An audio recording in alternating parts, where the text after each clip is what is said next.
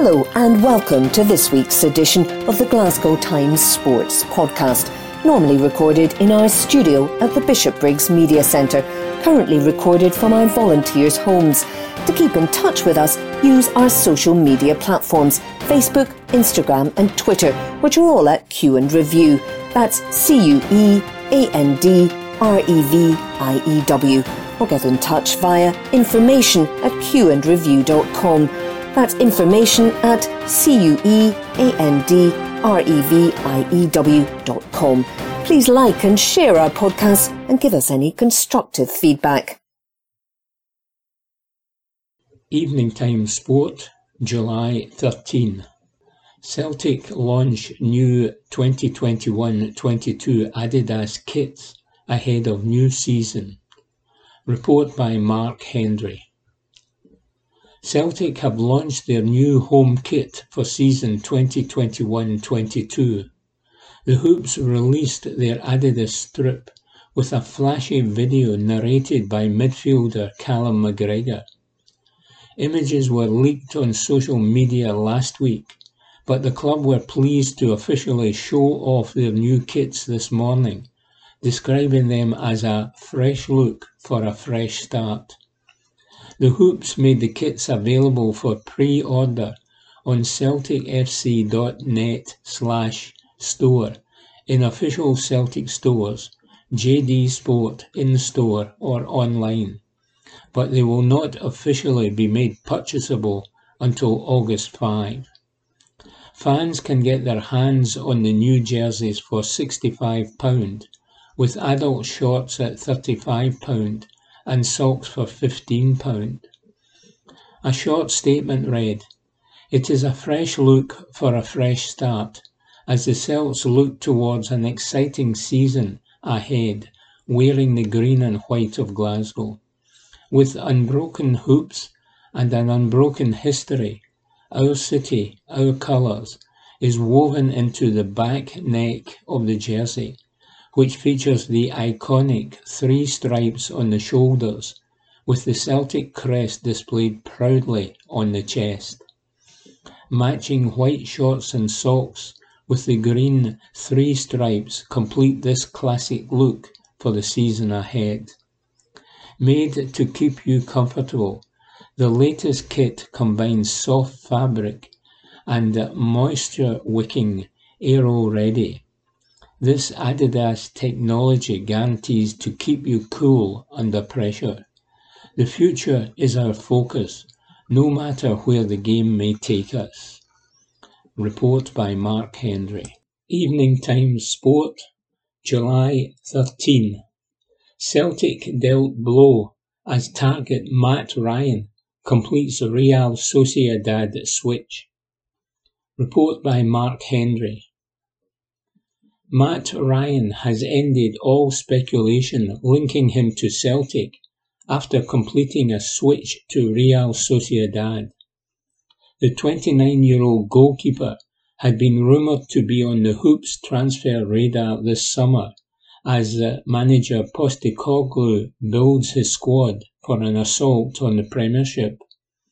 The former Brighton man, who spent last season on loan at Arsenal, had even hinted he would be willing to make the move to Glasgow. Just last week, he was asked whether he'd prefer paella or haggis on Fox Sports in Australia, to which he replied, "Haggis every day of the week. At the minute, I'm on the fence. I'm not sure what I fancy, what my taste buds are craving just now. I'll have to wait and see. At the minute, just nothing. I'm just waiting and seeing, until I guess I get a bit of a craving to find out."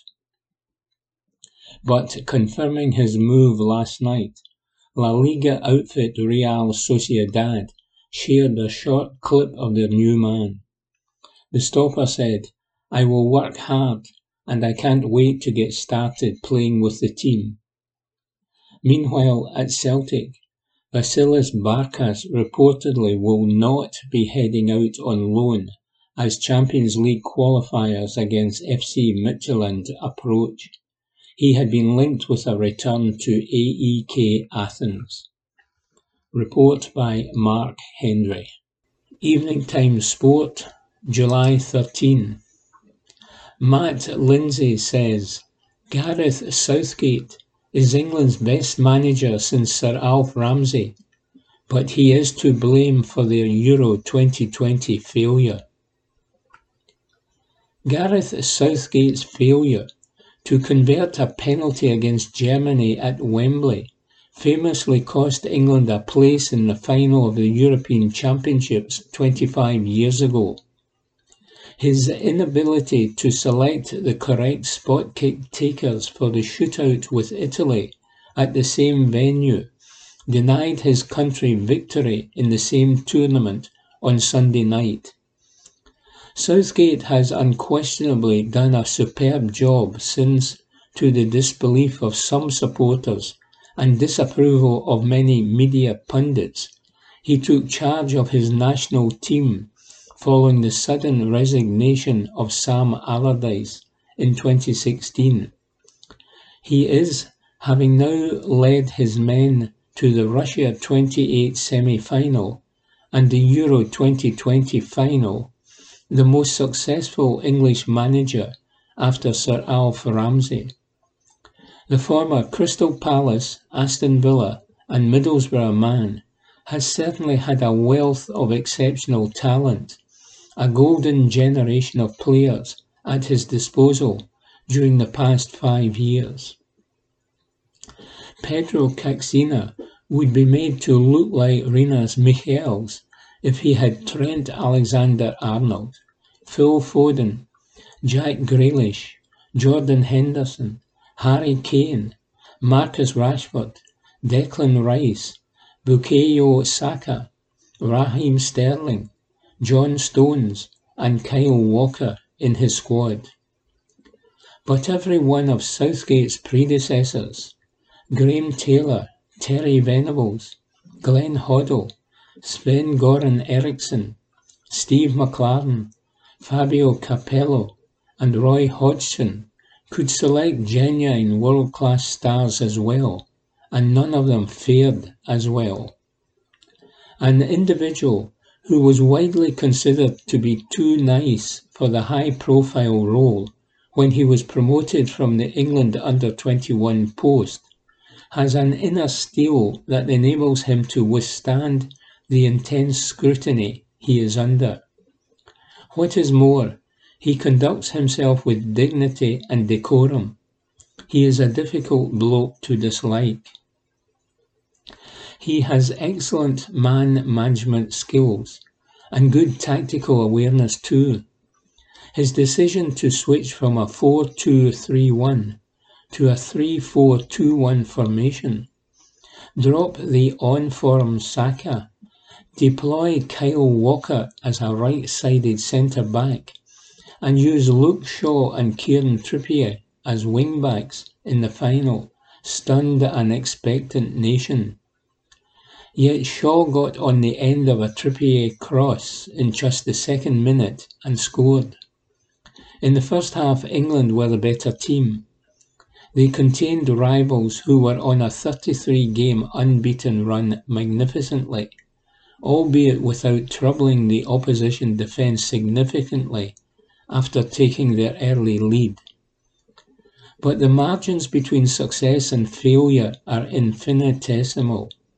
Southgate must shoulder full responsibility for the harrowing defeat England suffered. His decisions from half-time onwards meant the nineteen sixty-six World Cup winners failed to end fifty-five years of hurt. Italy bossed the second half. They dominated possession, applied relentless pressure, and deserved to draw level in the sixty-seventh minute.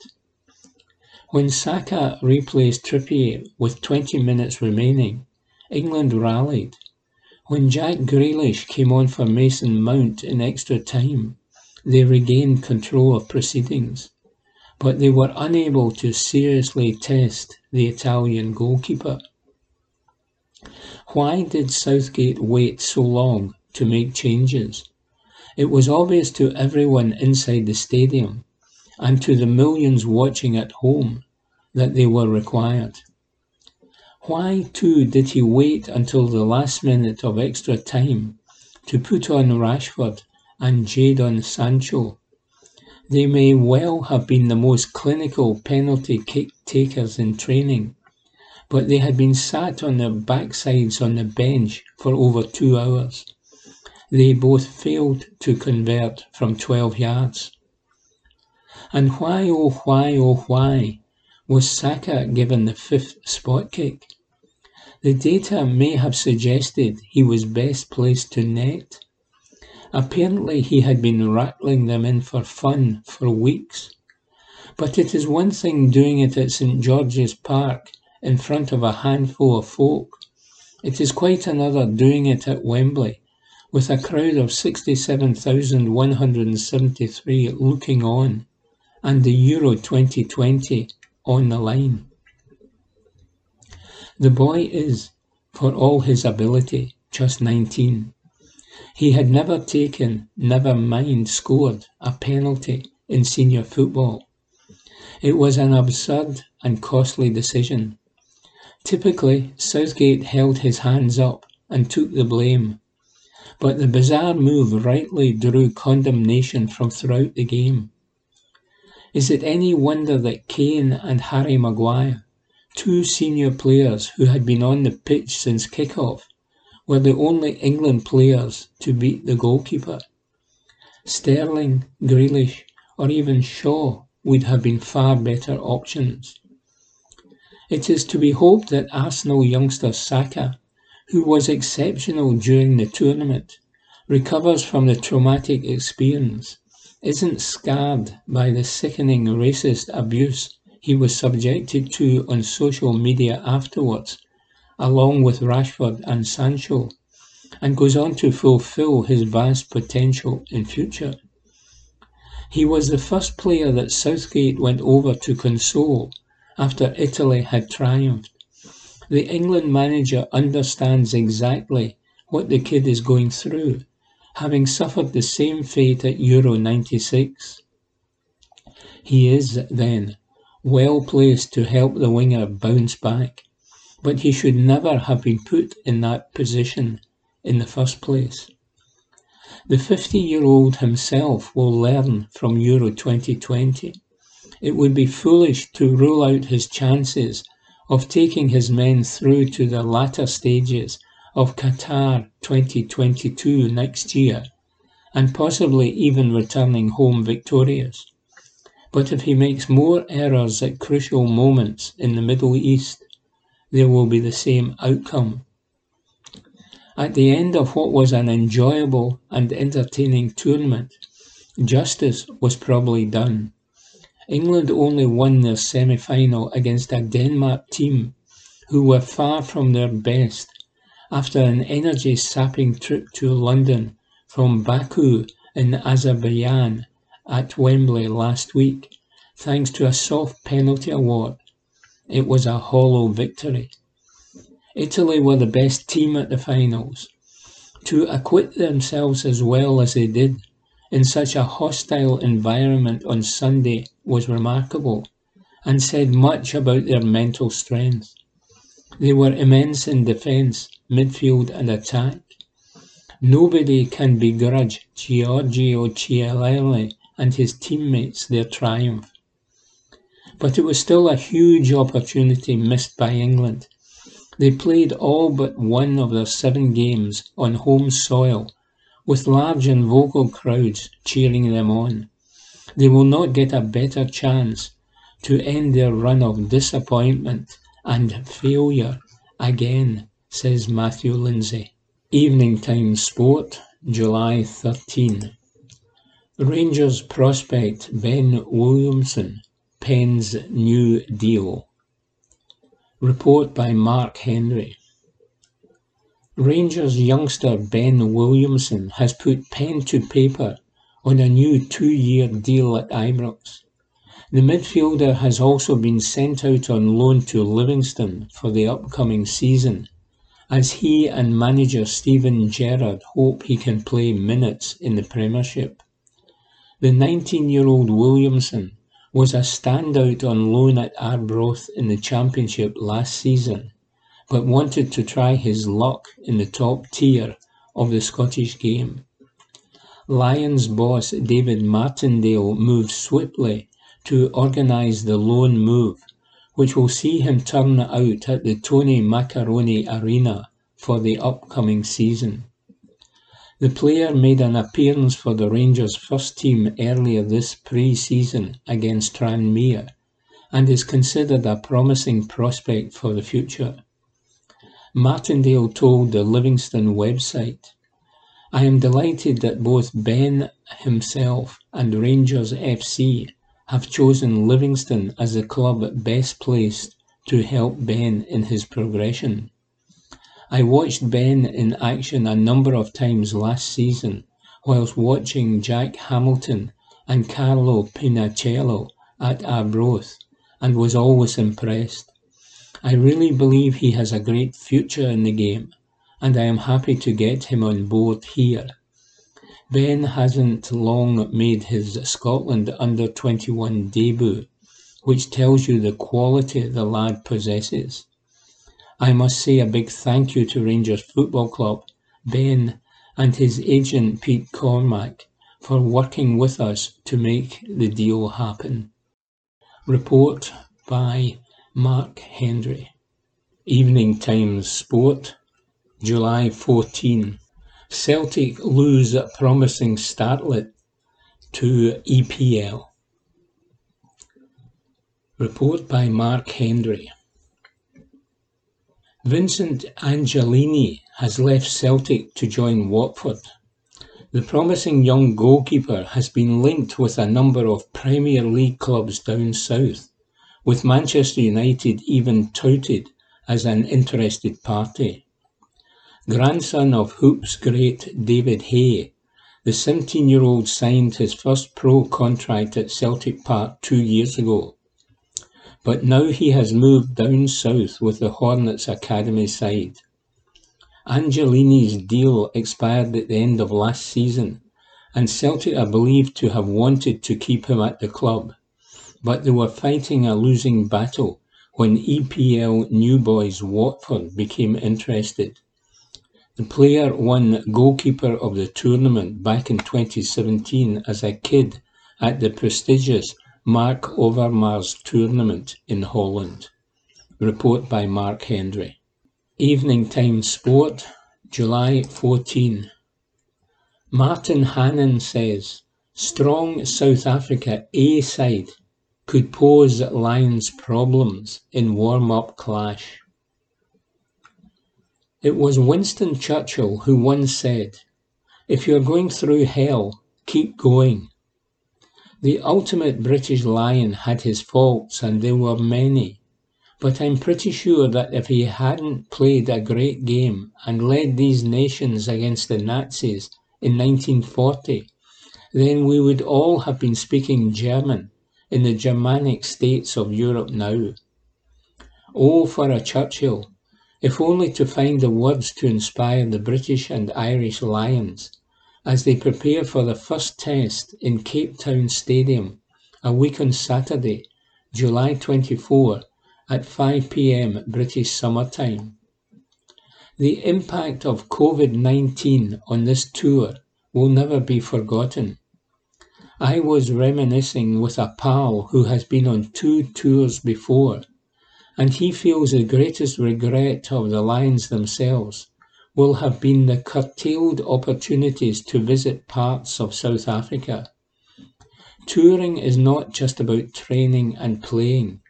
It is an immersive experience that changes people, nearly always for the better, and the people of South Africa had huge welcomes ready for the Lions all over the country, but all of that has gone by the by. The Lions have moved to Cape Town, and tonight they will play South Africa A in what is by far the biggest task of the tour so far. Some have called it the unofficial fourth test, and I am not disagreeing with that. Beating the Cell C Sharks over two matches by a combined score of one hundred twenty-five to thirty-eight is not the sort of warm-up that head coach Warren Gatland and his assistants would have wanted, and the usual principle that players can come to the fore in provincial matches and claim a test place is out of the window. We will know a lot more after tonight's game, for which South Africa have named a very strong team, indeed almost a full test fifteen plus replacements. Put it this way, any side which has Willie Leroux, Pieter Steph Dutoit, Eben Etzebeth, Damien de Allende, Faf de Klerk and Cheslin Colby in its starting lineup is more of an A plus rather than just an A team. You cannot blame the Springbok management for playing such a strong team, as they have only had the one warm-up test against Georgia and lost the second match to the virus. There are undoubtedly many of the Boks who need more game time on the pitch rather than the training ground, and I think South Africa are undoubtedly seeing this match as a way of preparing their best players for the real test next week. That's how it reads on paper, and it will be very interesting to see the tactics employed by the Boks. Will they show their hand ahead of the test, and do they have any variation on the very successful approach that won them the World Cup nearly two years ago? Or will they simply play the usual Springbok way and hammer the Lions up front before taking the ball out wide? Gatland has also named a very strong team, one that has the look of a possible test side about it, in which case it's bad news for Stuart Hogg and Hamish Watson, who are not even on the bench tonight. And as for Finn Russell, it really is stretching belief to think that he will recover from his Achilles tendon injury in time for the first test. Then again, if the Springboks A-plussers do as I expect and make this a hugely physical encounter, then the Lions might just get brushed aside, and that would do no favours to any of the players in red tonight.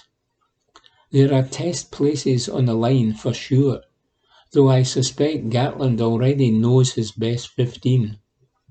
Put it this way, I don't think he will wait until another likely mismatch, Saturday's game against D H L Stormers, before making his test selection. At the time of writing, one major decision was waiting to be made in Blackty.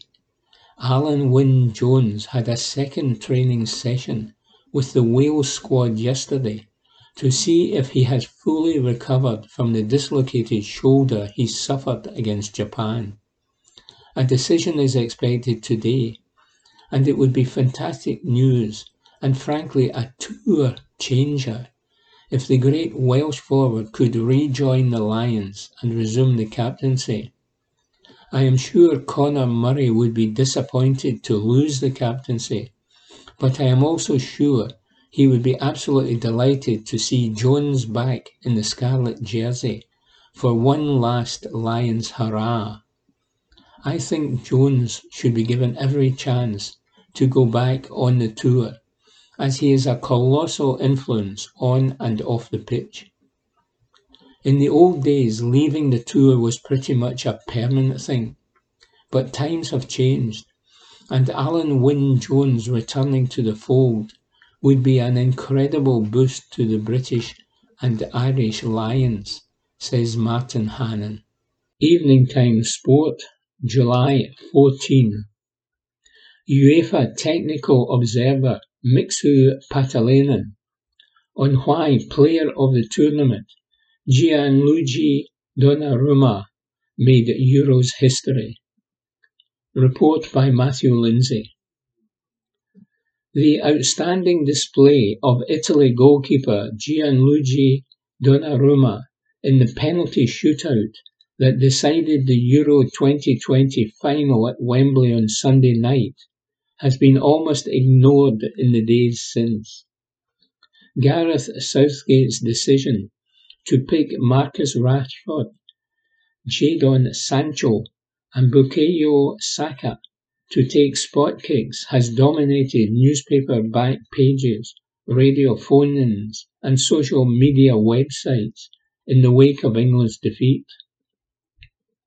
Fortunately, Donnarumma's heroics between the sticks. He produced three inspired saves to deny every member of that aforementioned trio and clinch victory for the Azzurri did not go unnoticed by UEFA's expert team of technical observers. They selected the twenty-two-year-old as their player of the tournament, and in so doing made him the first keeper to be honoured in the twenty-five-year history of the award, despite some concerns that it would reflect negatively on the finals overall. Mixu Patalainen, the former Finnish striker who enjoyed great success in Scotland with Aberdeen, Dundee United and Hibs, was one of an elite sixteen-strong group that included Pat Bonner, Fabio Capello, Stefan Freud, Aitor Karanka, Robbie Keane and David Moyes. He revealed that Donnarumma had overwhelming support during their discussions. He said, "There wasn't too much debate about the player of the tournament. Donnarumma was popular. Of course there were other contenders as well, but there were a lot of fantastic performers in this tournament. But for me, Donnarumma was a spectacular candidate. In my opinion, he was the best player. He looks like a goalkeeper, and I like that. He is big, he is strong, he is athletic, a proper goalkeeper. But he is fast as well. He is explosive. He comes off his line quickly.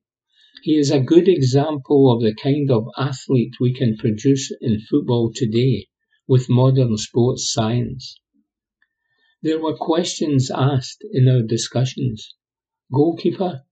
Does that send a negative message about the kind of football was placed in the tournament? I don't think so. It is obviously a highly specialised position.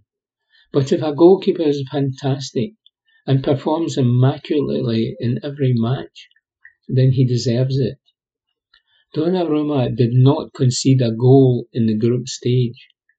When you look at that, you always have to remember the defenders and the midfielders are performing their defensive duties as well. To have Leonardo Bonucci and Giorgio Chiellini in front of a goalkeeper will give him a lot of confidence. But Donnarumma, for me, was exceptional. Italy beat Spain in the semi-finals and England in the final on penalties. It must be a daunting sight to take a penalty against him. When a goalkeeper has a big frame like him, it is intimidating for the taker. I can remember taking a penalty against Peter Schmeichel during my career. He filled the goal.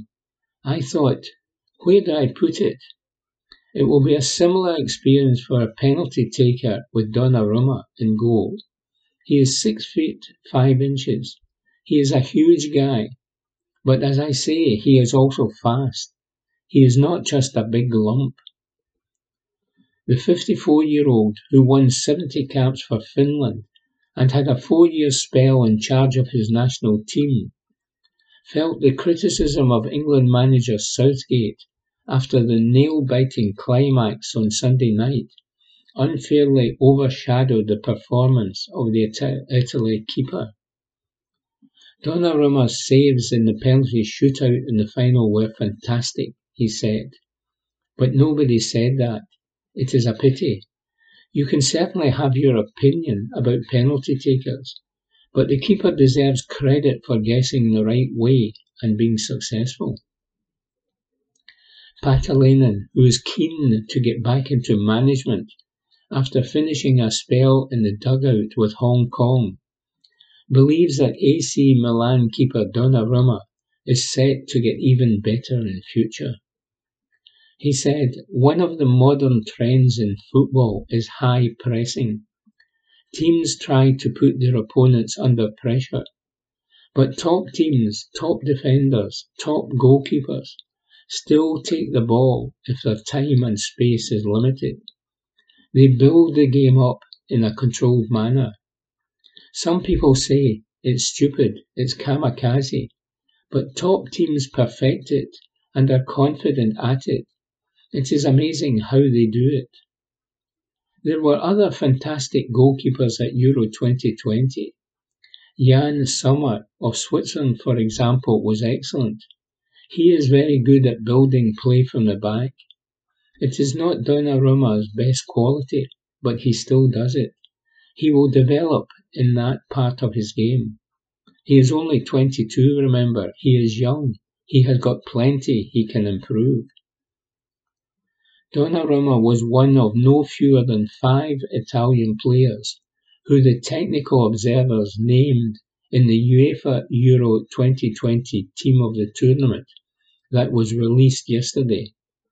Centre-half Bonucci, left-back Leonardo Spinazzola, midfielder Jorginho, and winger Federico Chiesa.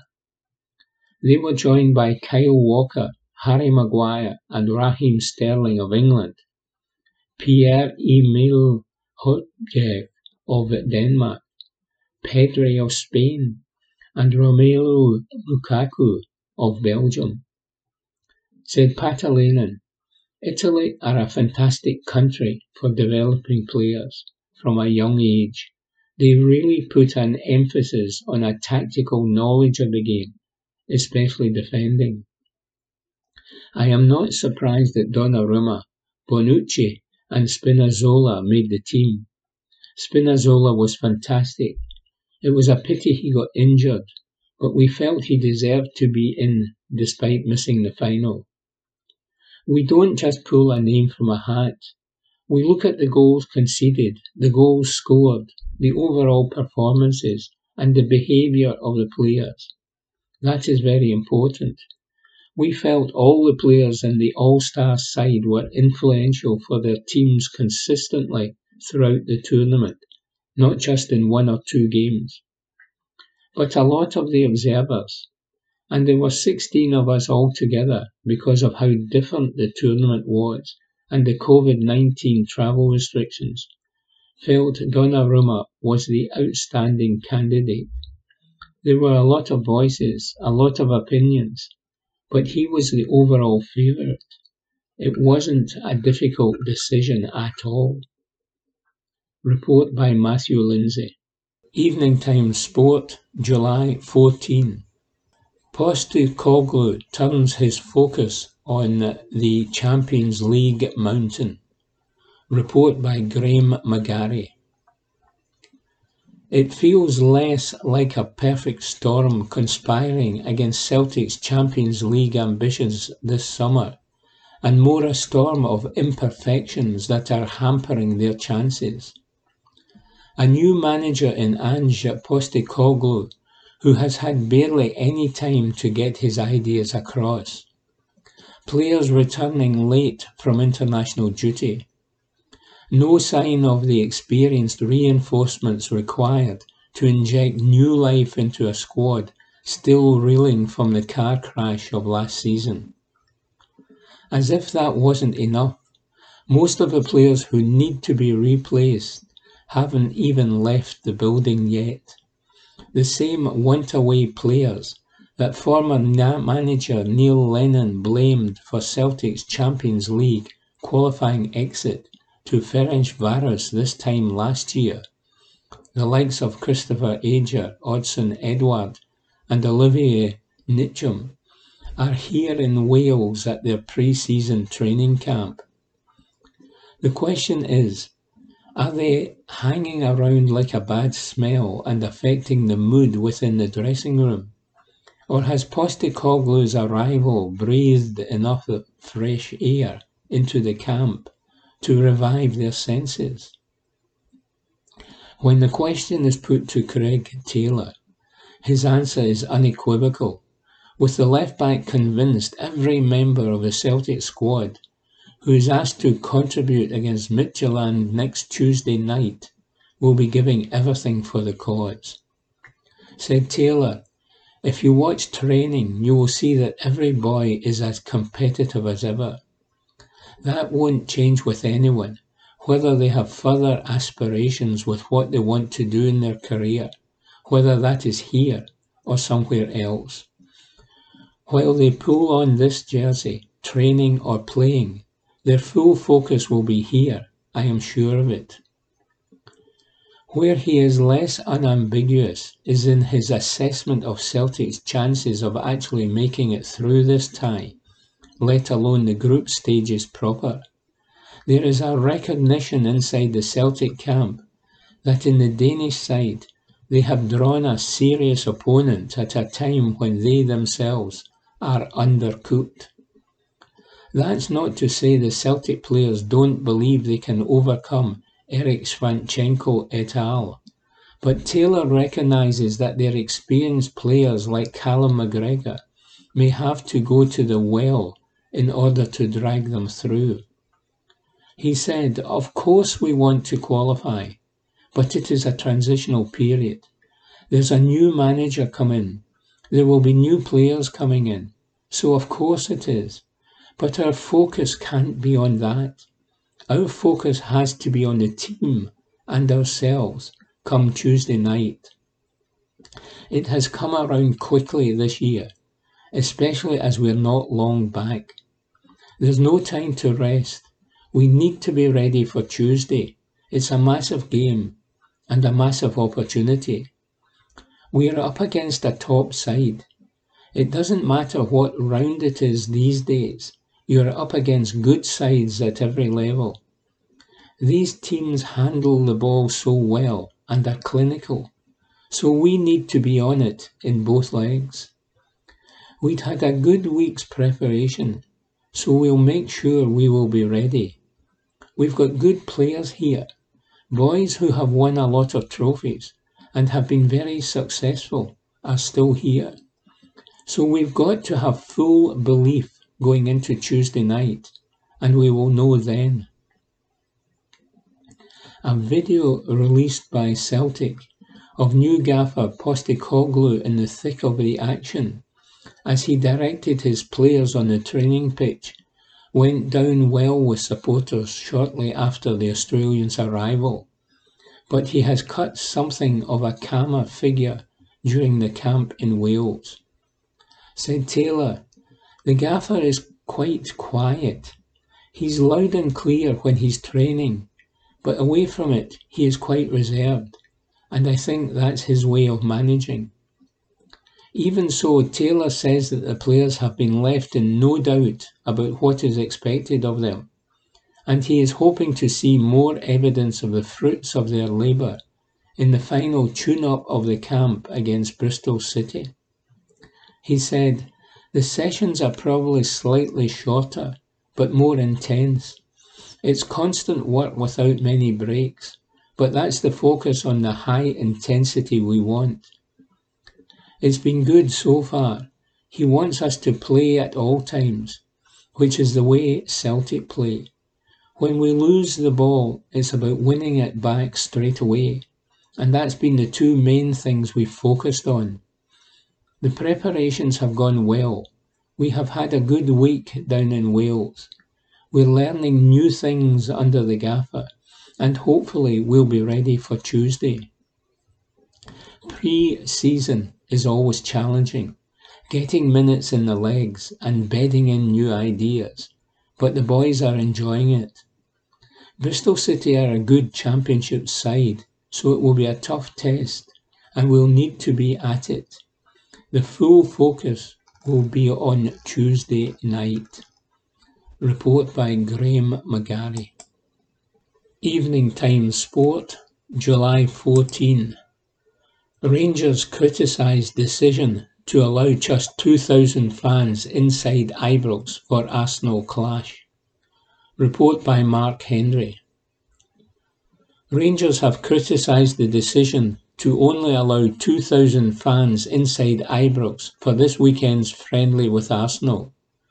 Rangers pointed to Euro twenty twenty as an example of supporters being given more freedom to attend matches inside Hampden, and questioned why their stadium is not permitted to host more people inside, confirming there will be some fans at least in attendance for the Gunners' visit.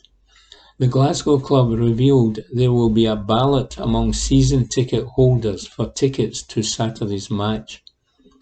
But in their statement, the Light Blues told of their disappointment at the government's decision. It read, "Following lengthy discussions with the Scottish Government and local authorities, Rangers have been granted permission to host two thousand supporters at Saturday's friendly match with Arsenal.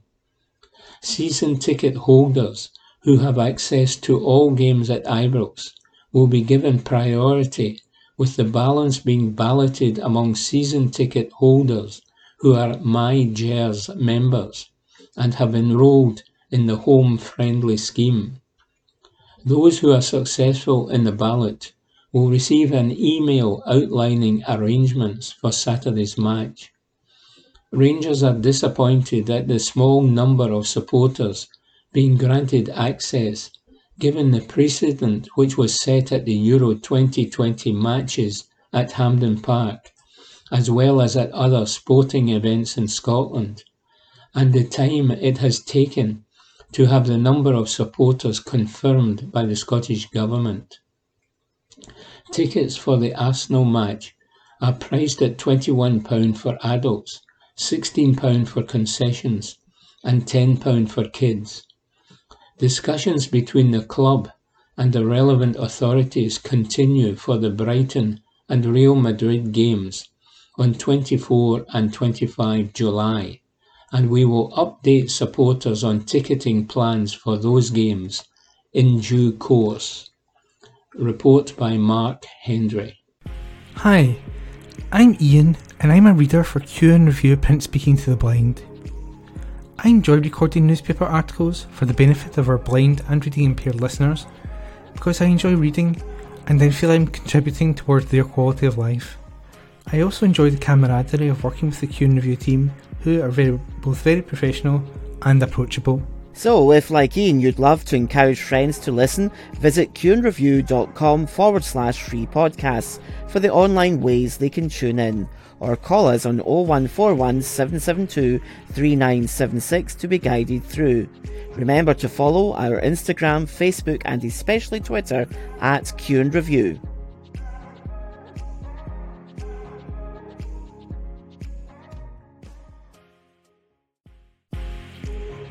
You're listening to The Glasgow Times, a Q and Review recording service podcast brought to you by our team of volunteers currently from their homes across the U K.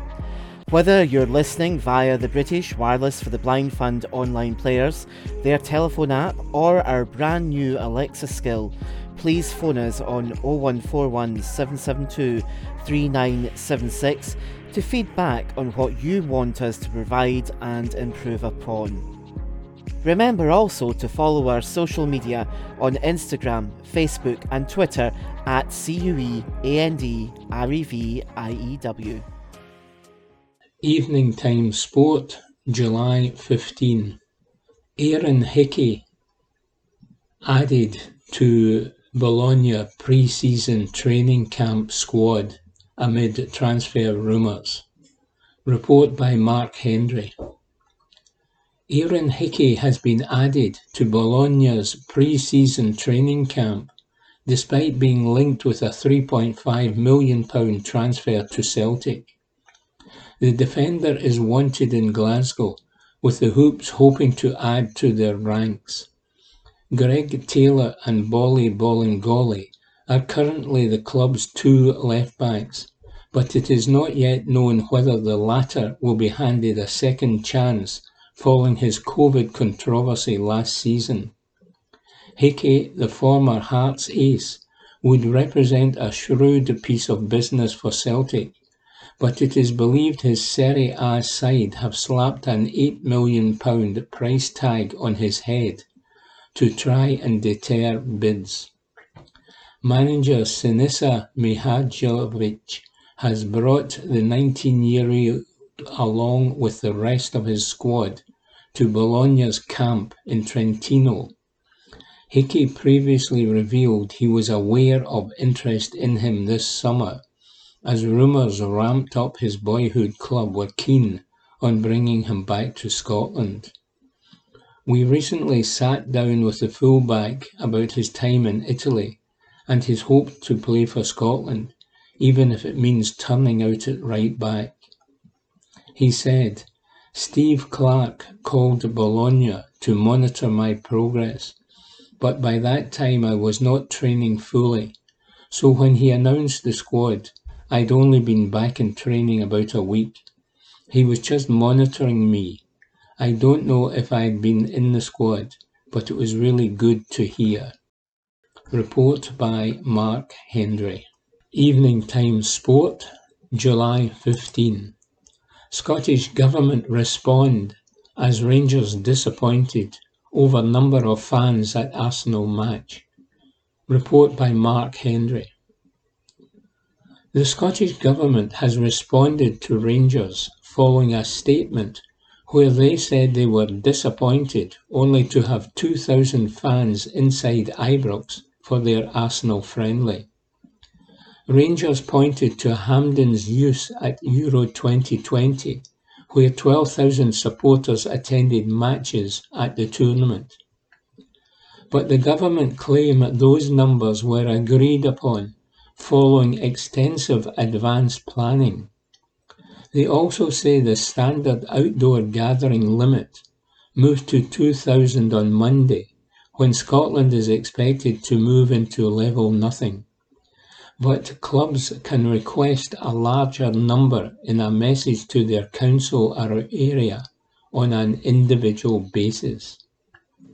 The Light Blues initially said, "Rangers are disappointed at the small number of supporters being granted access, given the precedent which was set at the Euro twenty twenty matches at Hampden Park, as well as at other sporting events in Scotland, and the time it has taken to have the number of supporters confirmed by the Scottish Government."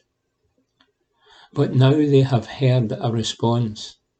A statement from the government read, "At the current stage of the pandemic, capacity limits are in place for events, depending on the level each local authority is in."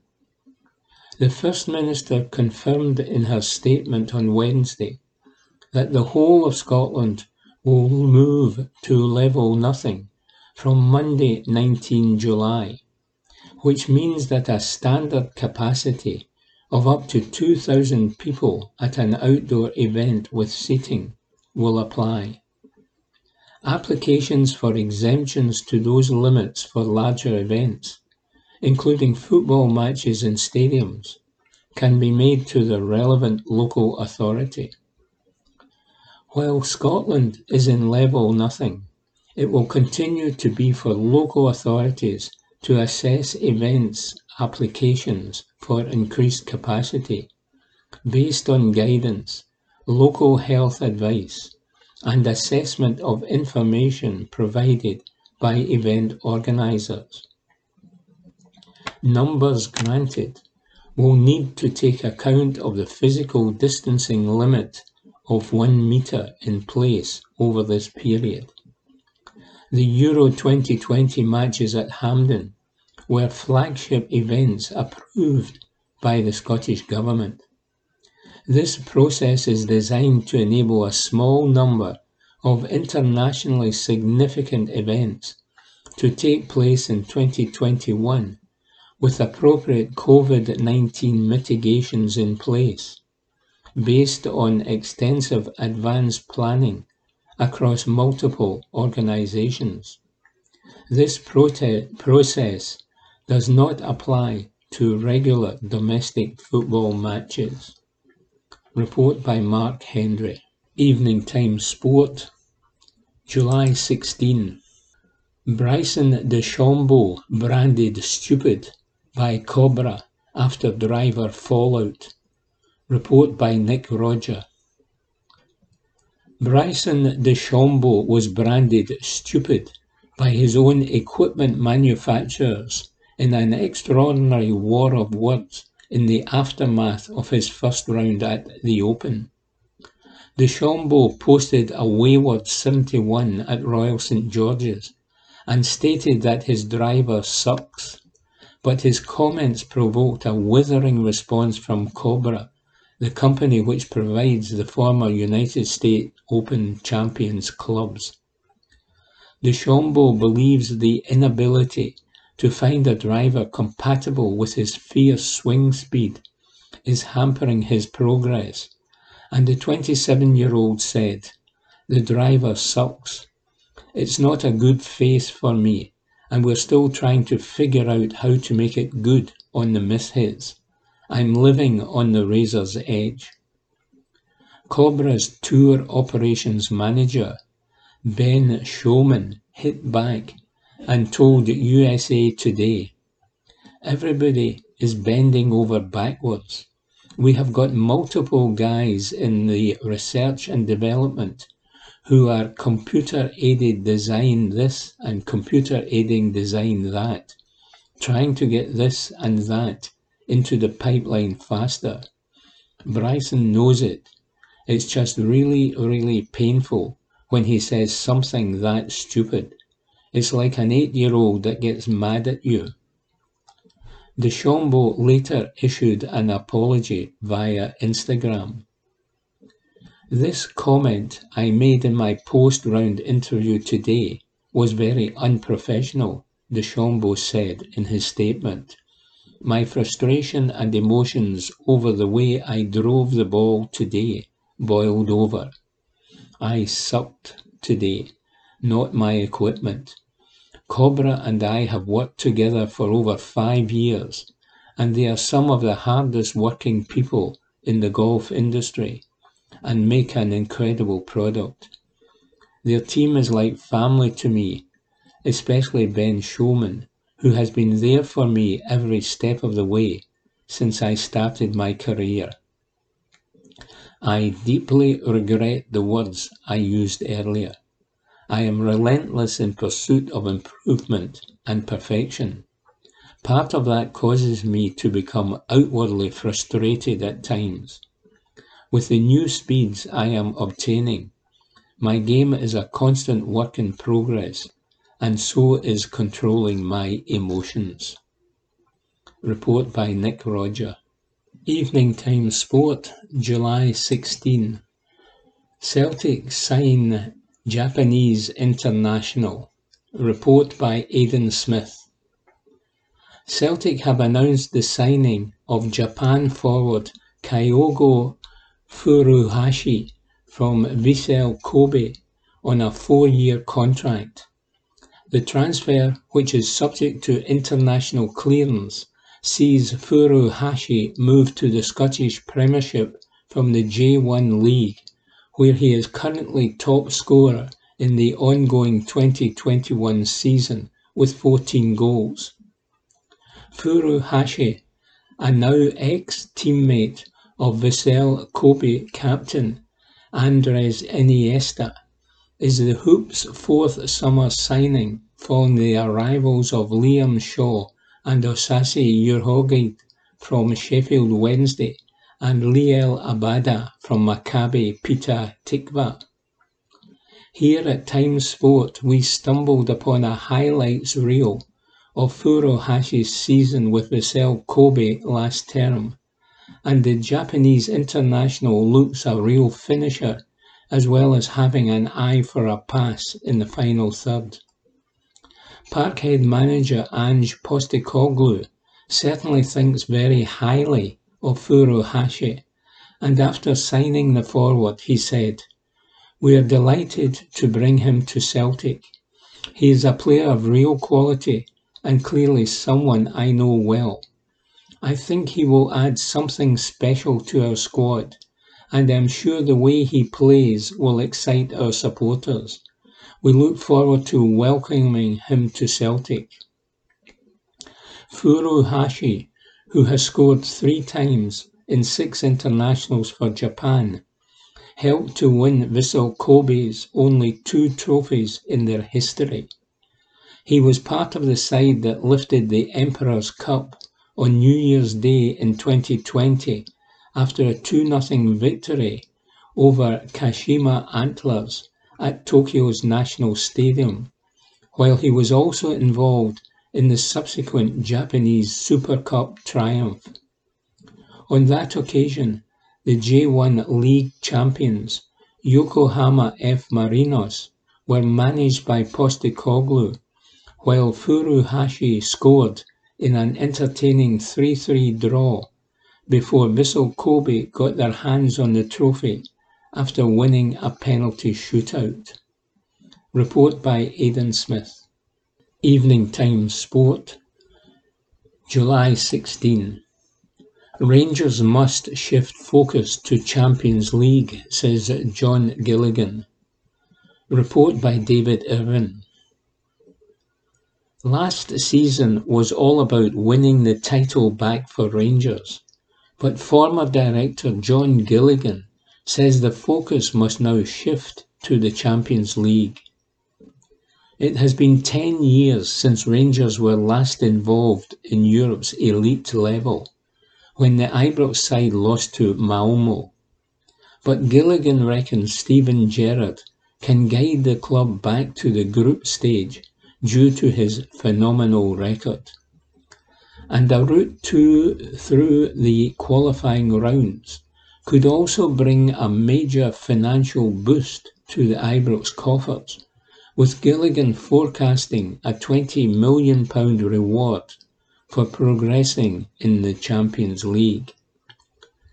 Gilligan, speaking at the book launch of the Times writer Chris Jack's Going for fifty-five, said, "Last season was all about getting the title back. This season, it's all about being in the Champions League. It is ten years since we last played in the Champions League. It was the season before that we last played in the group stage, so it's been a long time. The directors have always said that the money from Europe is an extra. The money from the season tickets is money in the bank, but the European money in the Champions League is at a whole other level. I think it's about twenty million pounds then the attendance money from the games, so it's a lot of money. Gerrard's had a phenomenal record, but there are no bad teams in the qualifying rounds of the Champions League. In previous seasons in Europe, we have got better as the season has gone on. It will be hard, and it's all about the draw. If we, if we avoid a club from one of the big five countries, then we've a great chance." One major reason for Rangers' success last term has been put down to the team spirit and squad depth in the Ibrox ranks. And Gilligan is convinced that Gerrard's squad is not only filled with top quality talents, but true Rangers players after a period of stability. He said, "Last year, a lot of the players had been there for a few seasons. If you speak to any of the previous managers like Walter, they say, you sign a guy for Rangers, but when does he become a Rangers player? It can take two or three seasons. I think we've got Rangers players now, right through the team. Even keeping Jermain Defoe is psychologically brilliant. He's such a model pro, it's good to have people like that in the club. I don't think we'll sell lots of players. Some may move, but we're bringing ones in, and I think John Lundstrom's a good signing. The togetherness is strong at the club. People at the club understand their roles. It's taken us a long time to get that structure, because we were fighting so many battles. Earlier this month, Rangers Vice Chairman John Bennett commented that the club still have scores to settle on and off the park, as he recalled the journey from the third division to the peak of Scottish football. Gilligan shares a similar view and claimed Rangers did not receive a lot of help from the footballing bodies during the bleak Ibrox years. He added, "Yes, I'd support John in his comment. Scores in the sense that there were lots of people who could have helped us and didn't. You just want to prove people wrong. The situation the club was in, we didn't get a lot of help from the authorities, from the S F A and the S P F L. It could have been handled differently, a wee bit more magnanimously. When you look at other countries, when teams are having these problems, they get a bit more help from the authorities. We never got a licence until three days before the start of a season under Ali McCoist that could have been helped. We weren't carrying debt. We were carrying a potential charge of a fine from H M R C. The club had reduced its debt to a manageable level by that time." Report by Chris Jack.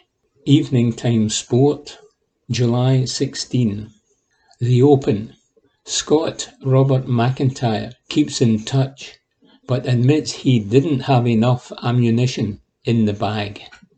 Report by Nick Roger. It could have been worse, a lot worse. On a trying testing day over the Royal Saint George's links, Robert McIntyre's relieved smile said a lot about the brutal nature of the examination. A two over seventy-two was by no means a disaster for Scotland's lone representative in the Open Championship. His decorated fellow lefty, Phil Mickelson, meanwhile, must have felt like hurling himself into the English Channel. Playing in the match ahead of McIntyre, the reigning United States P G A champion endured a quite desperate day, and his shattering ten over eighty was the worst opening round in a major and his highest score since an eighty-one at the United States Open of twenty eighteen. Two months after his historic P G A conquest, Mickelson suffered the indignity of languishing joint last. His seething, murderous glower at one or two pressmen who dared to ask him for a quick summing up could have melted the white cliffs of Dover. The brave golf scribblers in question lived to write another day, but only just. As for McIntyre, well, the young Scot was in a reasonably chipper mood after a spirited round of salvage and damage limitation. It had been a tough shift at the office. He said of the formidable challenge, "On some of those holes, I didn't have enough ammo in the bag to get there. At the par three eleventh, I have hit the longest iron I've got, a two iron. And it's not even close to reaching the pin. I've then gone on to fourteen and smoked a driver, smoked my four iron to get pin high. I literally didn't have any more in the bag. I said to my caddy when I walked off thirteen or fourteen that I felt like I was playing good and I was three over par. I was looking at the leaderboard and thinking, how am I going to get close to six under par? I am reasonably content. I felt like I played solidly from tee to green. It was blowing an absolute gale out there, more than I thought it was going to be. So two over par isn't horrific. I'm not out of it." McIntyre had reached the turn in three over, but he knuckled down, girded his loins and kept plugging away in the face of a fierce golfing foe. A good putt for par on fifteen was then followed by another decent one for his only birdie of the round on the sixteenth. It's amazing what an outpouring of frustration can do, as McIntyre explained. I almost knocked the one in on the fifteenth because of rage. I hit a great tee shot, and it pitched clean into a bunker. I hacked it out, and then holed the putt out of anger. There was nothing going through my head except, hit the putt. It was the same on the sixteenth. I t- just hit it. When I play my best tee to green, I don't think about one thing. I just swing the club and the ball takes off exactly where I'm aiming it. That's what I'm trying to get with my putter, to go blank and hit it. Despite the trials and tribulations that are par for the course in this game, McIntyre, who was sixth on his Open debut two years ago, relished the challenge. He added, "It's a fight and a grind, but I enjoyed every bit of it. You could have got pouring rain with the wind, and then it really would have been carnage. But we just had the wind, so it was playable." The late finishers on day one also included Rory McIlroy, who mounted a valiant recovery to post a level par seventy. A birdie on the first hole did not act as a catalyst for greater things, as McIlroy sagged to three bogeys in a row from the fifth. In his well-documented major toils, it was a case of, here we go again. But McIlroy rallied, and two birdies on his back nine in the fading light would have made his supper taste much better. It would also help him nod off too. He said after a birdie on the last, "It just makes your sleep that little bit better. I'm probably proud. I got off to the perfect start and then made three bogeys in a row. After that little wobble in the front nine, I set myself a target, and to achieve it feels good." Report by Nick Roger. Evening Times Sport, July nineteenth. Sky Sports slammed for shameful coverage of Robert McIntyre at the Open. Report by Angus Cochrane. Colin Morikawa stormed to victory in the Open this weekend, becoming the first golfer ever to win two different majors at his first attempt. Just one player matched the American score over the final two rounds, Scotland's Robert McIntyre, who secured an unlikely top ten finish after narrowly avoiding the cut. Despite placing higher than any other Brit, the Oban man's heroics did not get the attention they deserved on Sky's coverage, according to many angry viewers. The broadcaster has been inundated with complaints on social media after it failed to air large parts of McIntyre's final round. A score of sixty-seven, which included a bogey six after he drove out of bounds on the fourteenth at Royal Saint George's, lifted him to seven under and joined eighth. On Saturday, McIntyre had the best round of any players, as he flew up the leaderboard with an outstanding sixty-five. Yet viewers were frustrated at how little they saw of his performance, with the cameras focusing on bigger name stars and even panel discussions among the pundits. Sky's coverage was branded shameful, with Scots raising complaints from the start of McIntyre's final round. Willie Harrison commented on one of Sky Sport Golf's posts, "Why don't you show golfers teeing off instead of showing Paul McGinley talking? Bob McIntyre had the best round yesterday, but you opted to show golfers that were nowhere near competing. We pay Sky a lot of money for watching golf." Linda Hanna added, Why are we not seeing more of Bob McIntyre, the leading British player? Very poor from Sky Sports.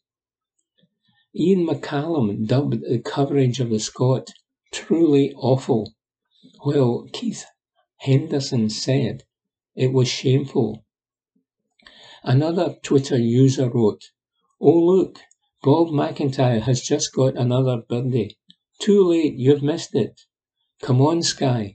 I know it hurts you that he is the highest placed Brit, but of course he's Scottish."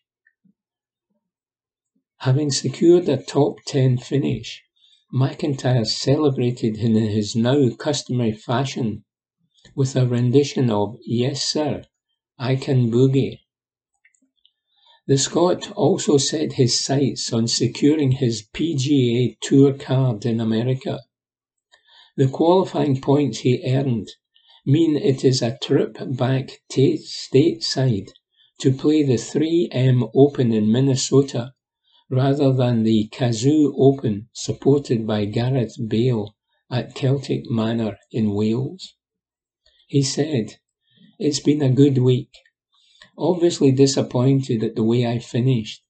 I want to win one of these. I don't turn up to not compete. We're all trying to win. I feel I've got the game to win an Open.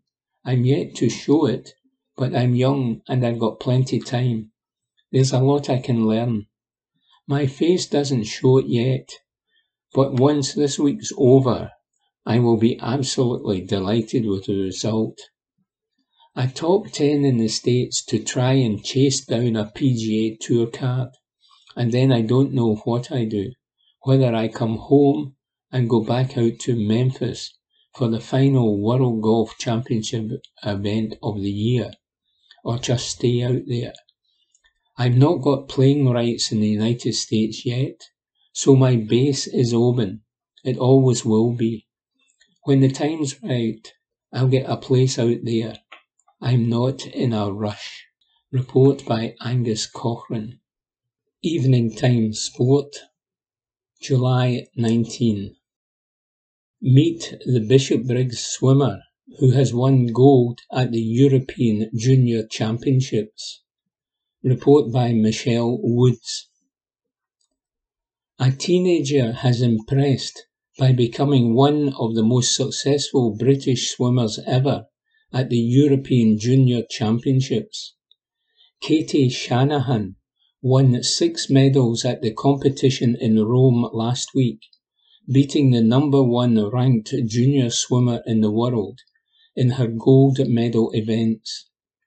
The seventeen-year-old from Bishopbriggs won two gold, three silver and one bronze, and completed sixteen competitive swims over the course of five days, making her one of the most successful British swimmers ever at the European Championships.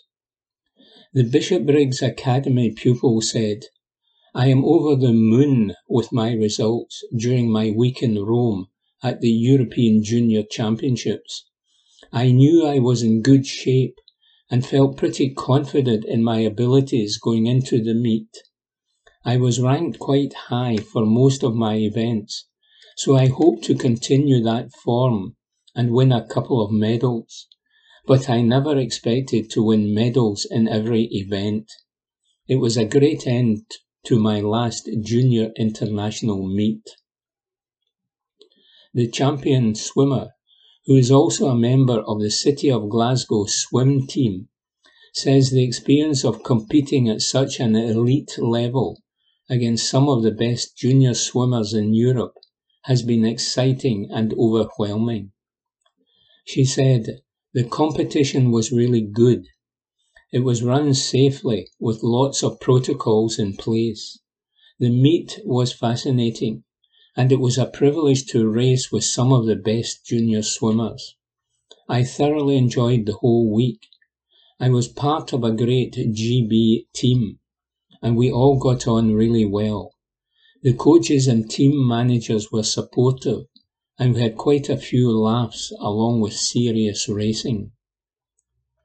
Despite the COVID lockdown and the loss of training venues during the pandemic, The seventeen-year-old managed to keep up her fitness levels by swimming in lochs and was relieved that during the second lockdown, when she was allowed to use Tollcross swimming pool, giving Katie more hours to swim, which made training much easier for her.